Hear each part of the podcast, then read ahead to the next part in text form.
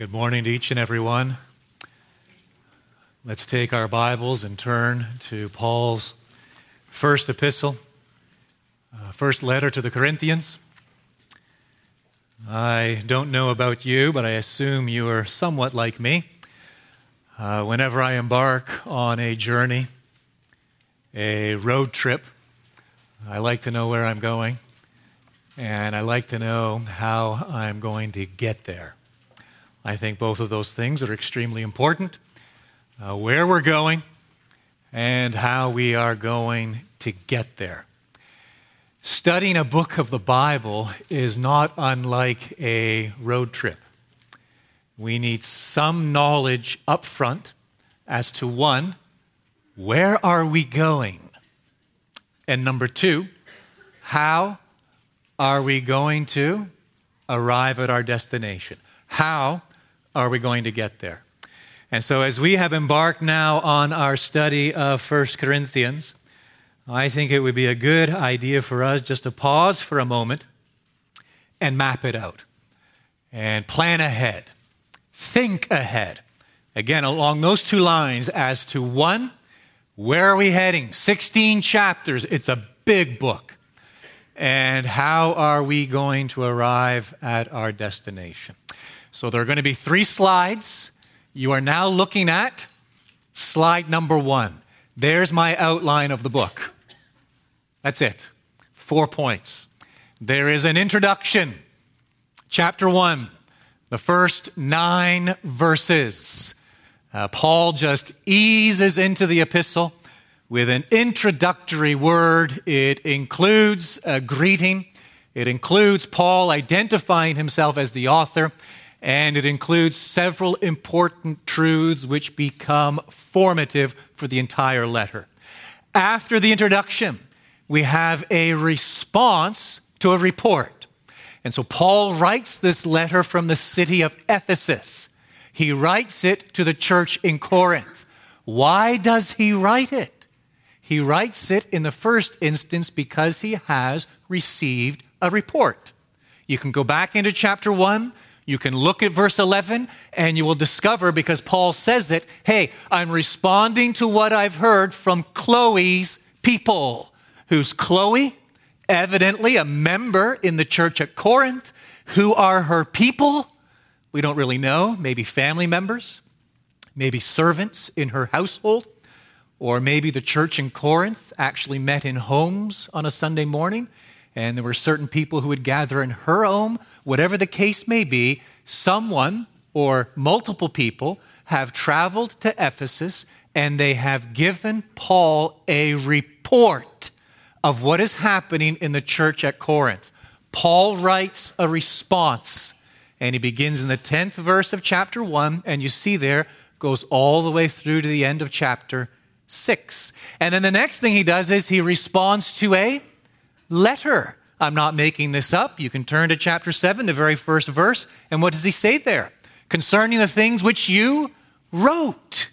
And from chapter 7, verse 1, all the way through to the end of chapter 15, he responds to a letter which the church at Corinth had sent to him. And then in chapter 16, you have a conclusion. There you go, mapped out for you. I think we need a little more detail, a little more detail. So bring up the second slide what's in the response to the report. So, that first section, chapter 1, verse 10, all the way through to the end of chapter 6, what's in that response? Here it is, summed up for you. Paul addresses four disturbing problems. Four disturbing problems. We could label these in many different ways. All I've done is extract a word from each section, and I'm going to employ it as the title for each. And so, firstly, he deals with quarreling among the members of the church in Corinth from chapter 1, verse 10, all the way through to chapter 4, verse 21. And then, secondly, he deals with boasting, not boasting in general but boasting in regards to something very specific. What? The Corinthian church was actually tolerating gross sexual immorality in their midst and boasting of their tolerance. And Paul hits them head on in this section, chapter 5. Thirdly, defrauding. Christians were taking other Christians to court. Uh, Christians were suing other Christians.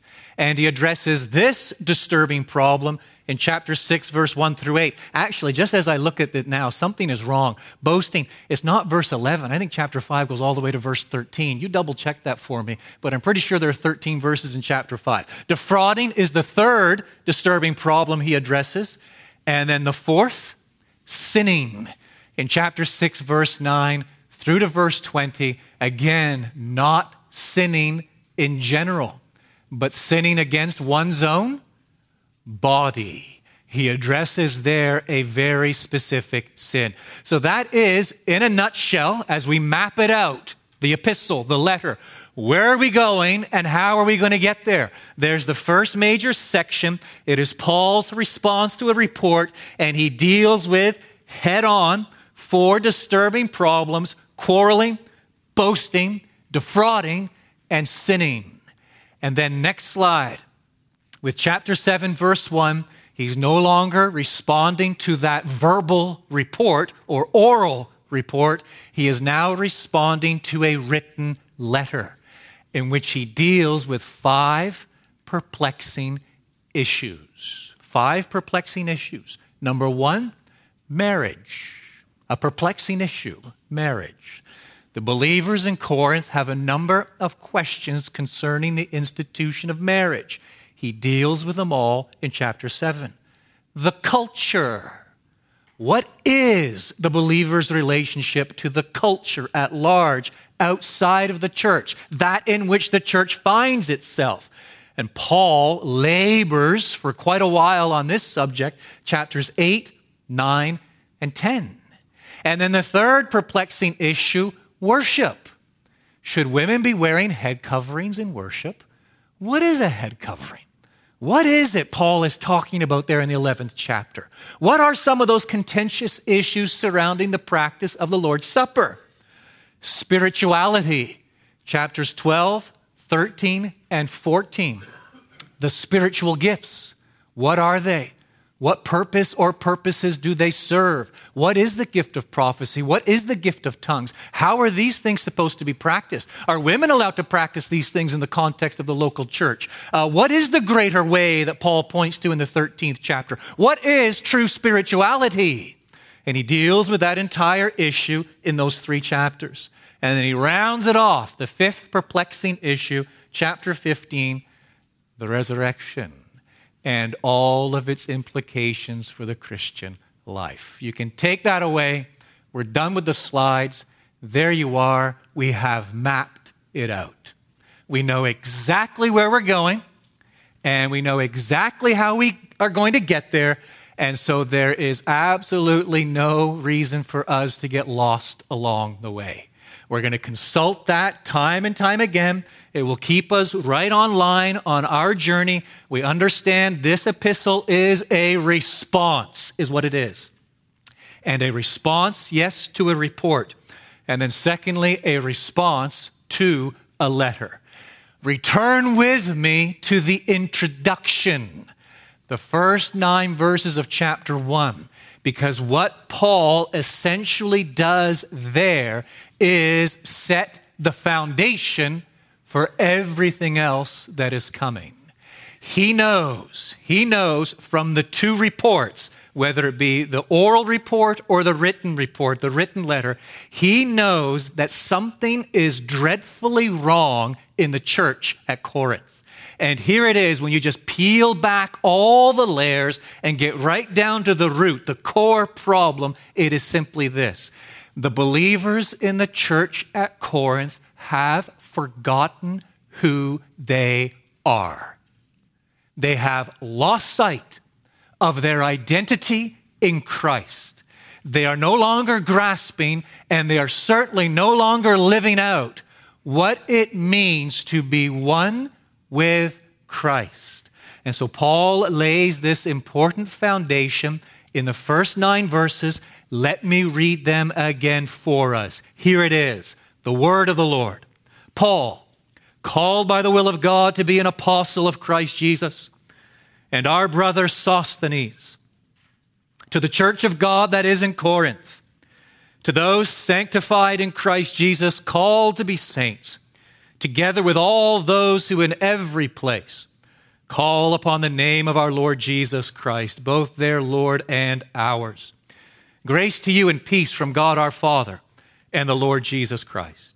I give thanks to my God always for you because of the grace of God that was given you in Christ Jesus, that in every way you were enriched in him in all speech and all knowledge, even as the testimony about Christ was confirmed among you, so that you are not lacking in any spiritual gift as you wait for the revealing of our Lord Jesus Christ, who will sustain you to the end, guiltless in the day of our Lord Jesus Christ. God is faithful by whom you were called into the fellowship of his Son, Jesus Christ our Lord. There's the foundation set. It consists of eight marks. Here they are again. These form the content of our study last Lord's Day, but here they are once more. Number one, we are the church of God. We were bought with a price. We are not our own. Therefore, we are to glorify God in our bodies. Here's number two we are sanctified in Christ positionally, and we are called to be saints, to live out in practice 24 7 who we are in Christ Jesus. Thirdly, we are those who call upon the name of our Lord Jesus Christ. In other words, we ascribe the cause of our salvation from start to finish to Christ. We are saved because of Christ. We are saved through Christ. We are saved in Christ. We call upon his name. Fourthly, we are the daily recipients of the grace and peace of God. God's sustaining grace, sanctifying grace, fortifying grace, strengthening grace by which we endure, endure and we enjoy shalom daily, peace with God. Fifthly, we are enriched in Christ. We are the recipients of spiritual gifts that are to be used for the betterment, the edification, the growth of Christ's church. Number six, we are waiting, hoping, waiting for something, specifically the revealing of Christ Jesus. Number seven, we are sustained to the end, guiltless. Our, perse- our perseverance depends upon His preservation.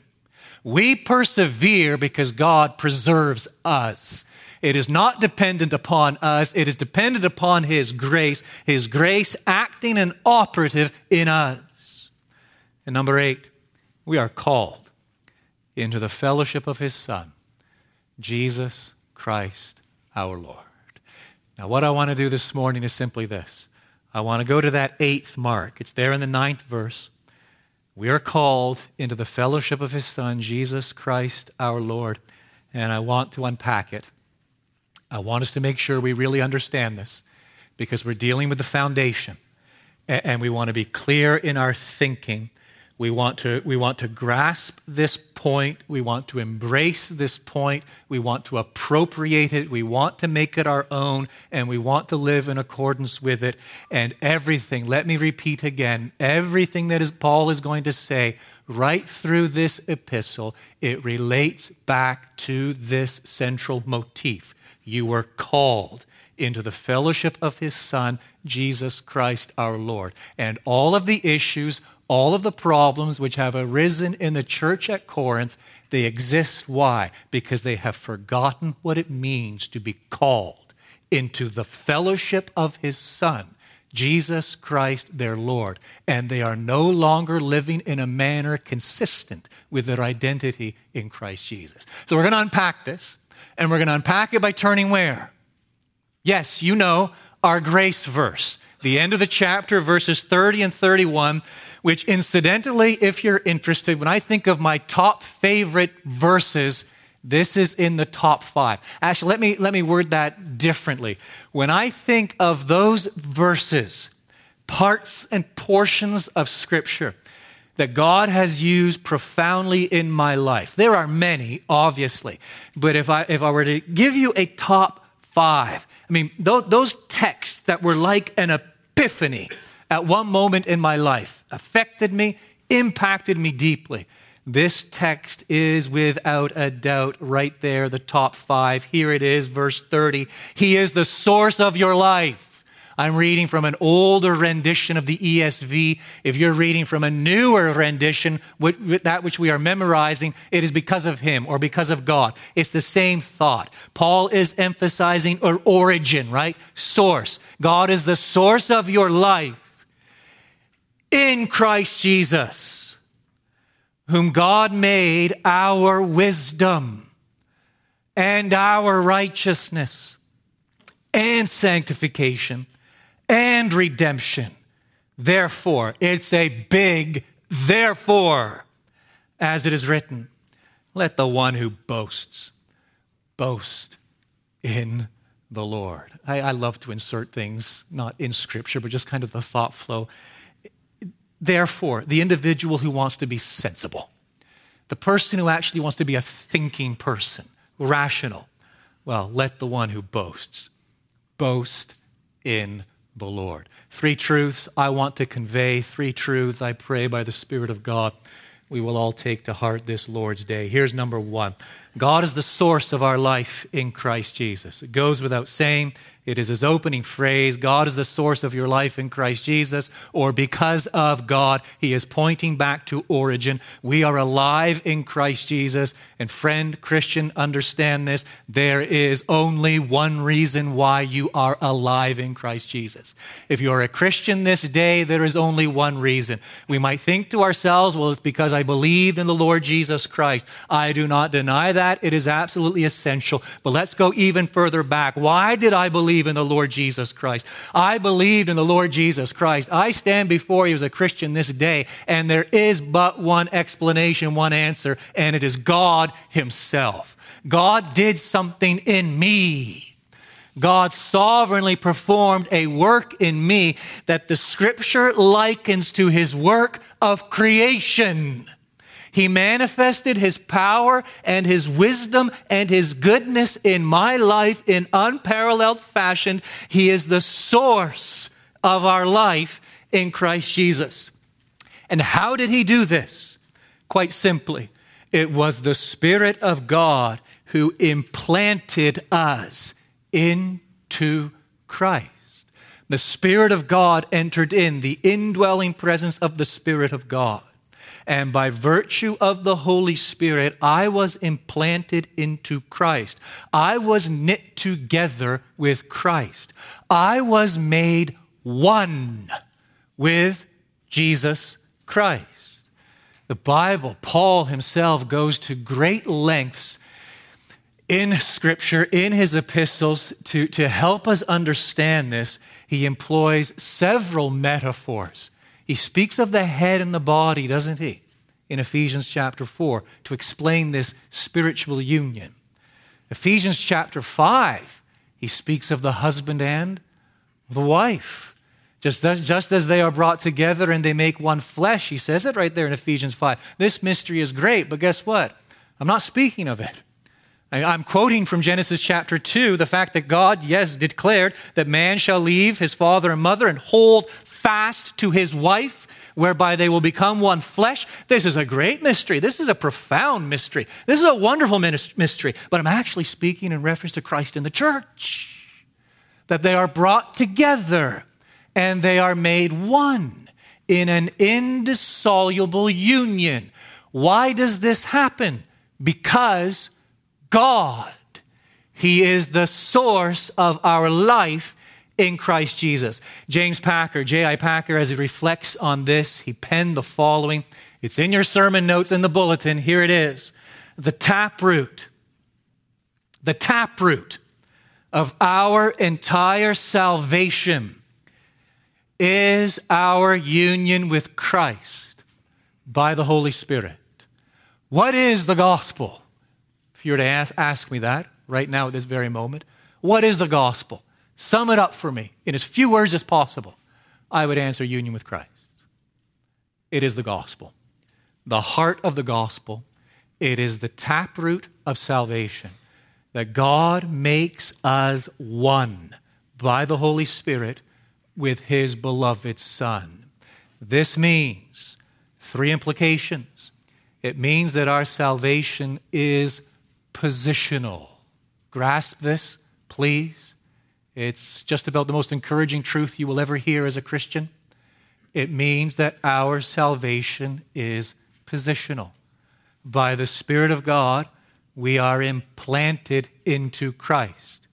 And because we are implanted into Christ, made one with Him positionally in God's reckoning, in God's estimation, we are one with Christ.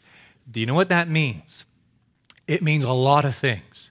For starters, it means this Christ's dying is my dying. As far as God is concerned, when Christ died upon Calvary's cross, because I am one with him, I died upon Calvary's cross. His living, rising and living, are my rising and living because I'm implanted into him. In God's reckoning, I therefore I am one with him positionally. Therefore, I died with him upon Calvary's cross. I know for certain the penalty of my sin is paid in full because I'm one with the one who paid it. And I have now risen with Christ, and the life I now live, I live by faith in the one who loved me and gave himself for me. My salvation is positional. Oh, but it means, secondly, that my salvation is relational. You see, by the Holy Spirit, I am implanted into Christ. And this Holy Spirit, who now dwells in me, the Spirit of Christ Himself, well, this Holy Spirit is the great revealer of God, is revelation. And the Holy Spirit inspired the Word of God, breathed out the Word of God, breathed out that revelation, which we now possess in this book. And the Holy Spirit is now what? The great illuminating light of this Word. He now illumines what in the past He breathed out, inspired the very revelation of God. And so, this Holy Spirit who dwells in me speaks to me not in the echo chamber of my mind, He speaks to me through this book. It's His words, it's His revelation. And He speaks to me, and as He speaks to me, He nurtures my faith. My faith in whom? The Lord Jesus Christ. And what did I just say? We now live, the life we now live, we live by faith in Jesus Christ. And we walk with Him, and we live with Him, and we abide with Him, and we commune with Him. Because the Spirit of God Himself is speaking to us by the Word of God. It is relational. And not only is it positional, not only is it relational, it is transformational. I have been implanted by the Holy Spirit into Christ. The Spirit of Christ, who by virtue of that union has broken the dominion of sin in me, what is He now doing in me by the Word of God? He is making me like the one to whom I am united. He is transforming me. He is changing me from one glory to another. As He, by the Word of God, sanctifies me, molds me, and shapes me into the likeness of the one who is the likeness of the living God, Jesus Christ Himself. That's the first truth I want us to grasp. God is the source of our life in Christ Jesus. Here's the second truth God has made Christ Jesus everything to us. Everything. Paul gravitates to four terms In these four terms, we discover as Christians all we need, more than what we need to make us eternally happy, content, and satisfied. In these four terms. Look at number one. God has made Christ Jesus our what? Wisdom. Because you know, before he implanted us into Christ, we were downright foolish. Downright foolish.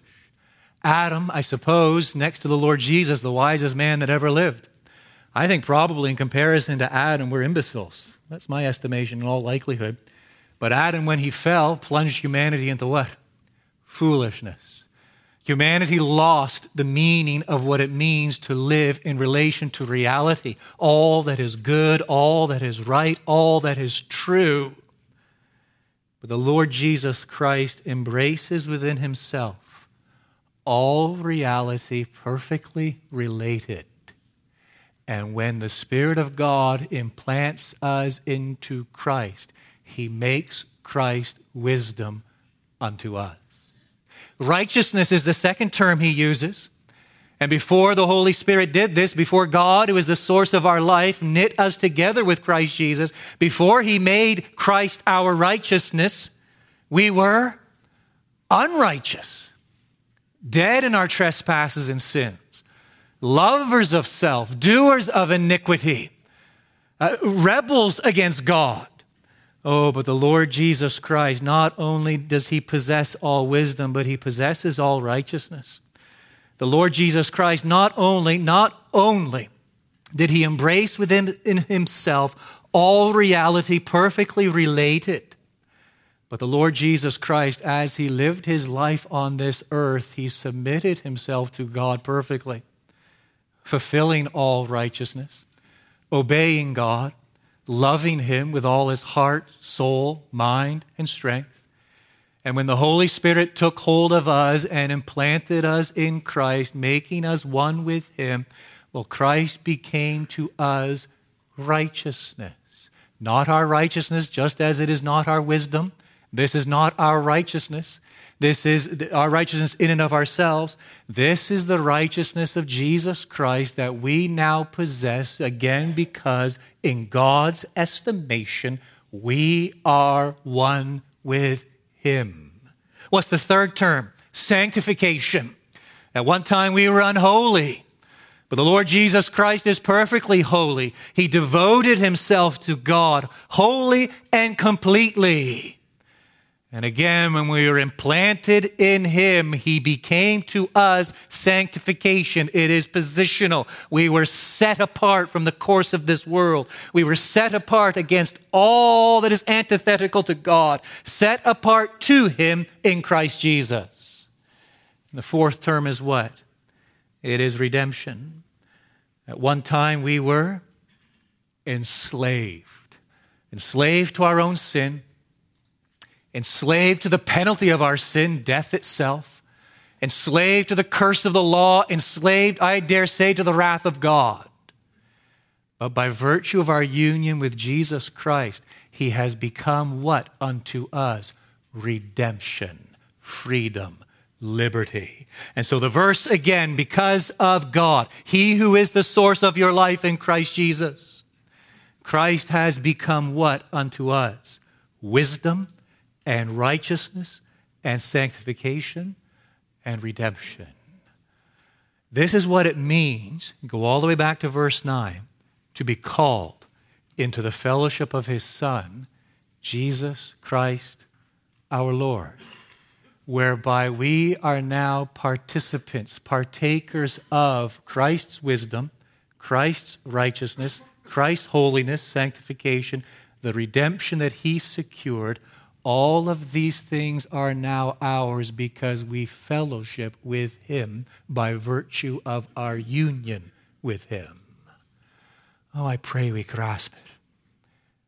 It's the foundation, it is the starting point of everything, it is the heart of the gospel. I, I, liken it. Don't, do not push comparisons too far. Please do not. Do not take analogies too far, or they always fall apart. But imagine for a moment, just imagine. I've been working really hard at my trade, and I have saved a small fortune in my bank account, right? And I approach Christian, and I take him to the bank, and I say, This is now going to be a joint account and I add his name to my bank account, whereby what? All that I have earned, all that is rightfully mine, now belongs to whom? Christian who has done absolutely nothing to earn it. Don't push it too far, it falls apart quickly. My point is this Do we understand what we're speaking of here when we speak of union with Christ? We are entering into, we are obtaining, we are possessing that to which we have no right.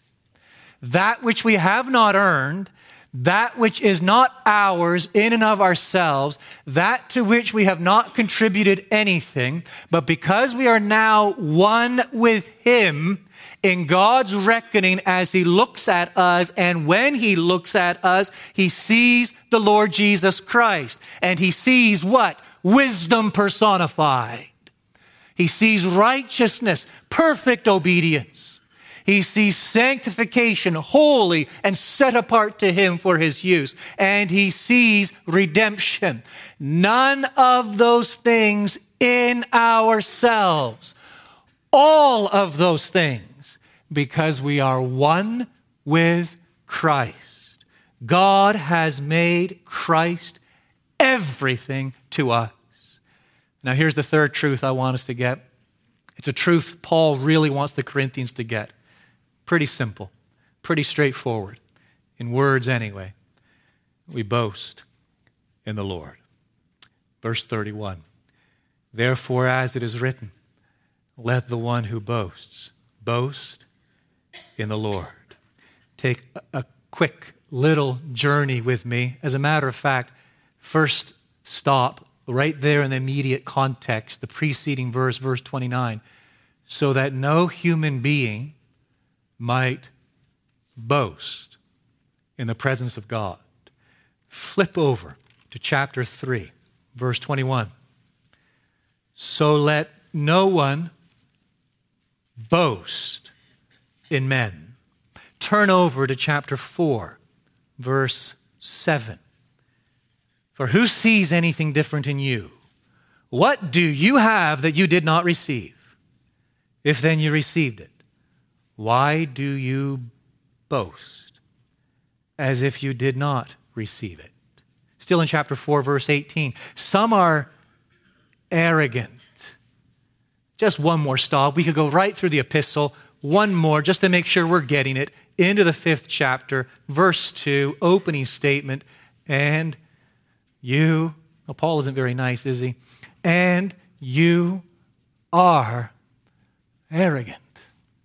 He's identified a problem in the church at Corinth arrogance, boasting in the wrong things. Why are they like What are the ramifications of all this? Most of the problems he will address in the epistle arise from this very thing. Well, why are they arrogant? Why are they proud? It is because they no longer understand, recognize who and what they are in Christ Jesus. It is by God's doing that they are in Christ. It is because of God that they are in Christ. It is God who is the source of their life in Christ Jesus. And in Christ Jesus, God has made Christ everything unto them wisdom and righteousness and sanctification and redemption. Everything you have is a gift.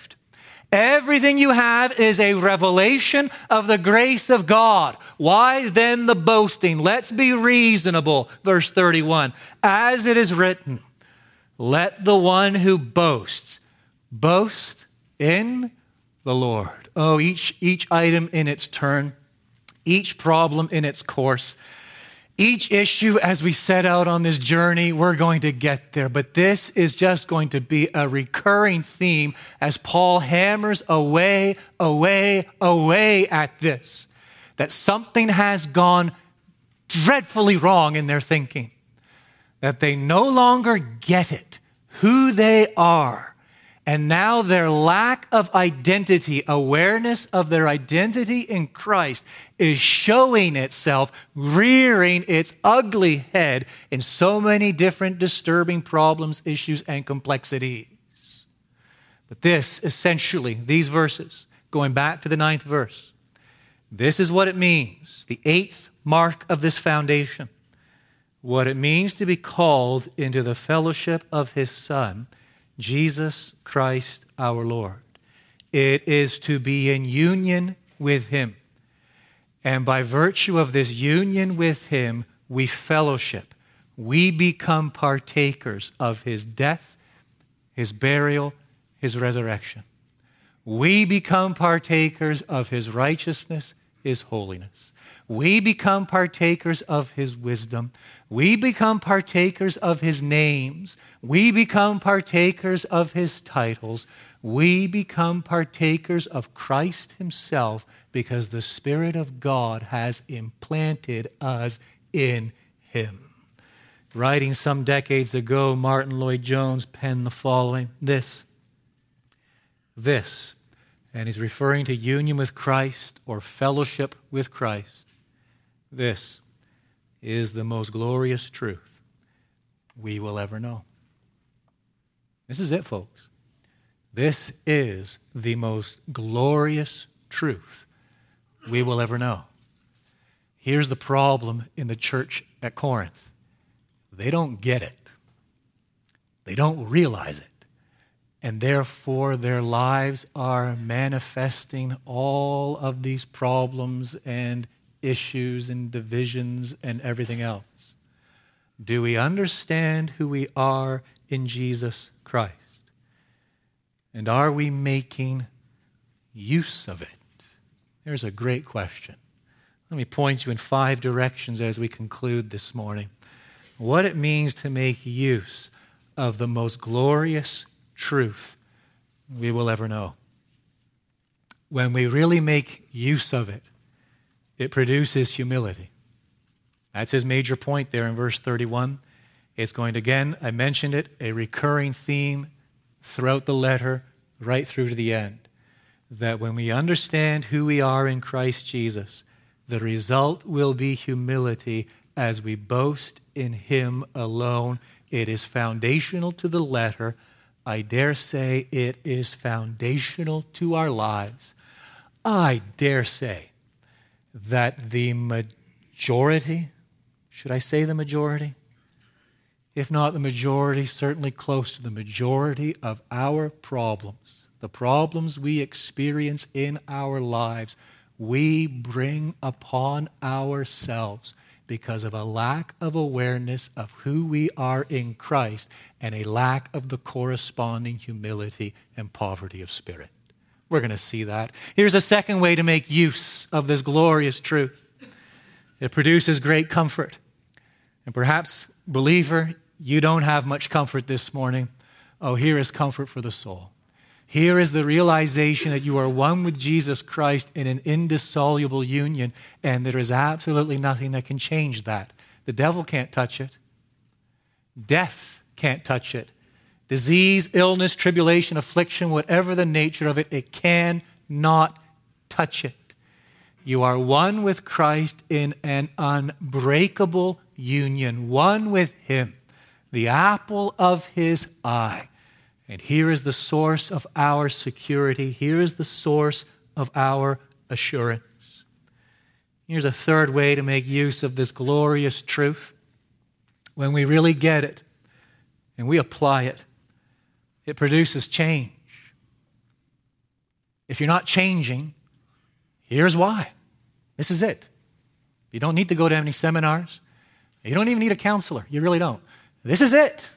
If you're not changing and you're still dealing with the same problems you were dealing with 15 years ago and just sort of life as usual, and there you are, just sort of spinning your wheel in the mud, no change, no transformation, here is why. Bridges writes the following Understand this and follow the thought flow through, please, and it will erase so much prevailing confusion in our day. Jerry Bridges writes You will never be accepted in yourself.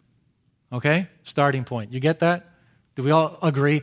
You will never, ever be accepted in yourself. I will never be accepted in myself. You can never, to use a figure of speech, scrub yourself clean. All right? We're good. We understand that. We never reach the point where we can look inside ourselves to find the holiness we need to stand before a holy God. But God, in His grace, has provided a perfect holiness in the person of His Son. Through our union with Him, we have been made holy. We have been sanctified. The only reason you and I will ever be accepted by God, the only reason we are accepted by God is Jesus Christ. That's it. Lay your head on your pillow at night and go to sleep.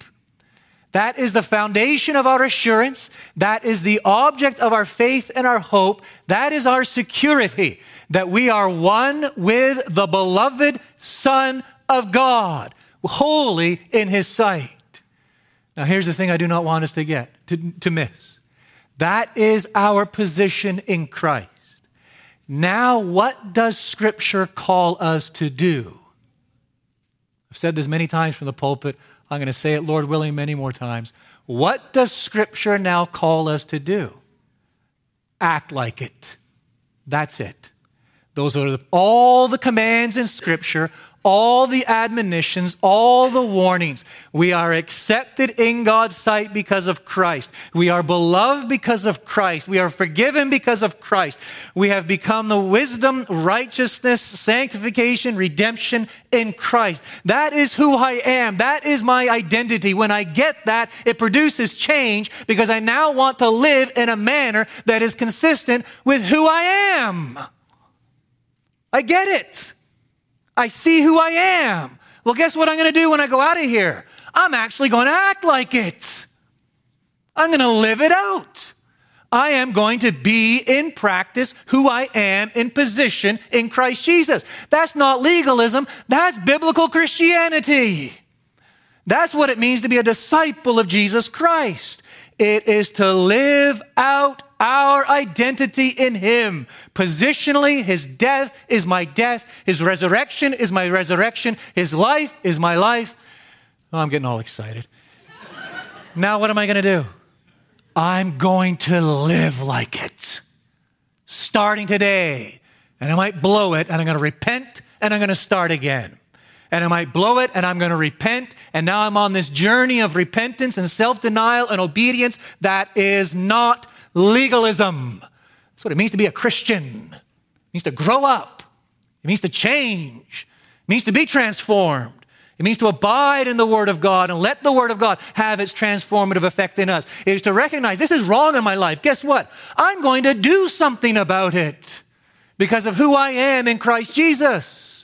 I get it. I understand. It's all the grace of God. I'm one with Him, knit together with Him. And now, my great perplexing question is this God, what would you have me to do? There they are, commands. Well, I, by the grace of God, am going to seek to obey them. I'm going to seek to live in a manner which is consistent with them. And when I fail to, I'm going to confess it and I'm going to repent. And it's going to be two steps forward, one step back, three steps forward, two steps back. But I am now on a journey, living as a disciple of Jesus Christ, the one with whom I am knit together as the Spirit of God now produces by the grace of God through the Word of God, Christ likeness in me. Yeah, it produces change. Here's the fourth implication of how we make use of this glorious truth it is the source of our hope. Because we are one with Christ, we are heirs of God, co heirs with Christ. We're sons by adoption. A tremendous inheritance waiting for us, folks. He's going to give us heavenly treasures and eternal pleasures. It's a crown of glory that will never, ever fade away. He is going to give us a renewed universe in which righteousness dwells, an eternity without pain, sorrow, or death. and far eclipsing all of these, the heaven of heavens itself, he is going to give us himself in his Son, Christ Jesus. It is the beatific vision. Blessed are the pure in heart, for they shall see God. These blessings, they're all ours already because we've been blessed with Christ with every spiritual blessing in the heavenly places in Christ Jesus. They are ours by right already. We possess them. We do not yet enjoy them anywhere near what's coming, the fullness of them. Oh, our hope, an unshakable hope. Why? Because it's all ours in Christ Jesus, the one with whom we are one. Here's the fifth way to make use. And again, this is just a sampling, the tip of the iceberg. We make use of this glorious truth to produce joy. Joy, I've alluded to it a couple of times. Here it is again. Bask in it, meditate upon it, please. Do you understand? Christian, you are one with Christ Jesus. That means that the love with which the Father loved his Son, Jesus Christ, is the same love with which he loves you. What kind of love is that? It's an eternal love. It's an unchangeable, immutable love. It is an unshakable love. I might be poor today, rich tomorrow. I might be sick today, well tomorrow. I might be feeling terrible today and marvelous tomorrow. I might be having a really bad day today and a really good day tomorrow. That's life, is it not? None of that changes, t- touches, alters, minimizes in any way God's love for God's people in Christ Jesus. It is unchanging because it is not contingent upon performance. Actually, check that to a degree it is, but it is Christ's performance, not yours. We are one with Christ, Christ who is the apple of the Father's eye, and therefore we are the object of his love. Oh, what joy when we realize that there is no change, no change no matter what is transpiring in our lives, no change in our relationship to God when we are knit together with Christ. Oh, to conclude, go all the way back to verse 9. Sure, it's a good place to end. It's where we began. God is faithful, by whom you were called into the fellowship of his Son, Jesus Christ our Lord.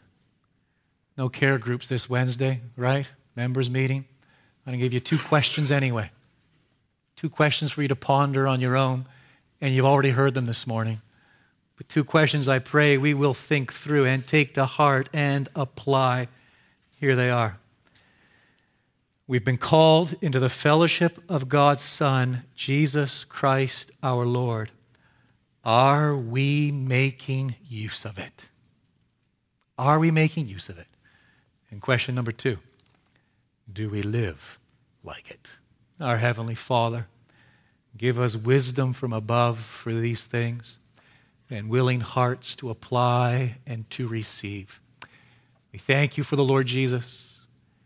We thank you for his perfect life, his substitutionary death, his victory over the grave, and his exaltation at your right hand. And we thank you that you have made us one with him. Accept our praise, our thanksgiving as we offer it in his wonderful name. Amen.